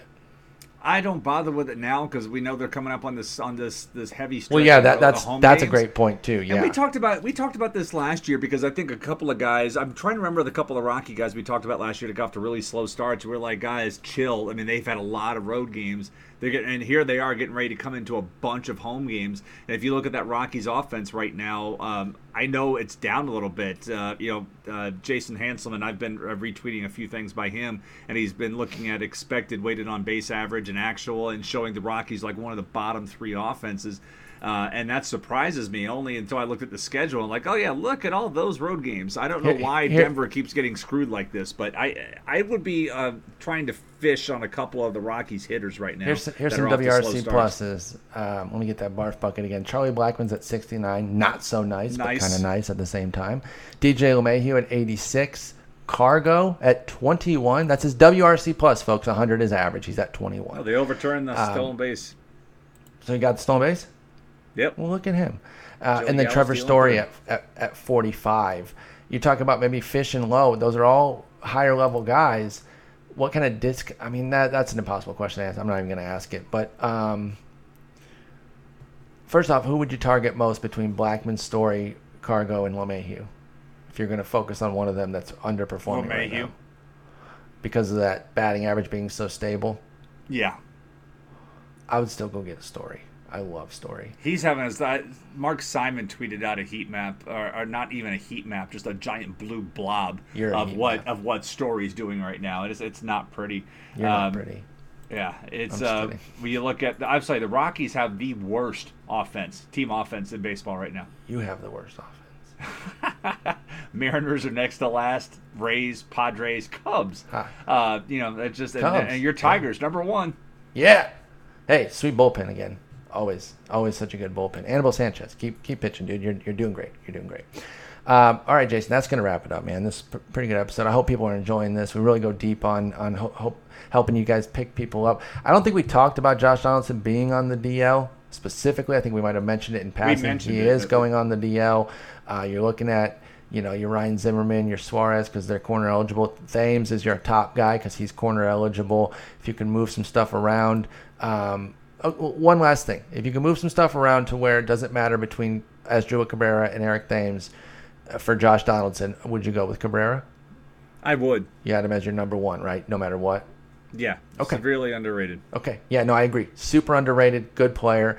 Uh, looking like he's going to have some nice power kind of in his 30s here. So I, I like him as well. Jason, you good for next week?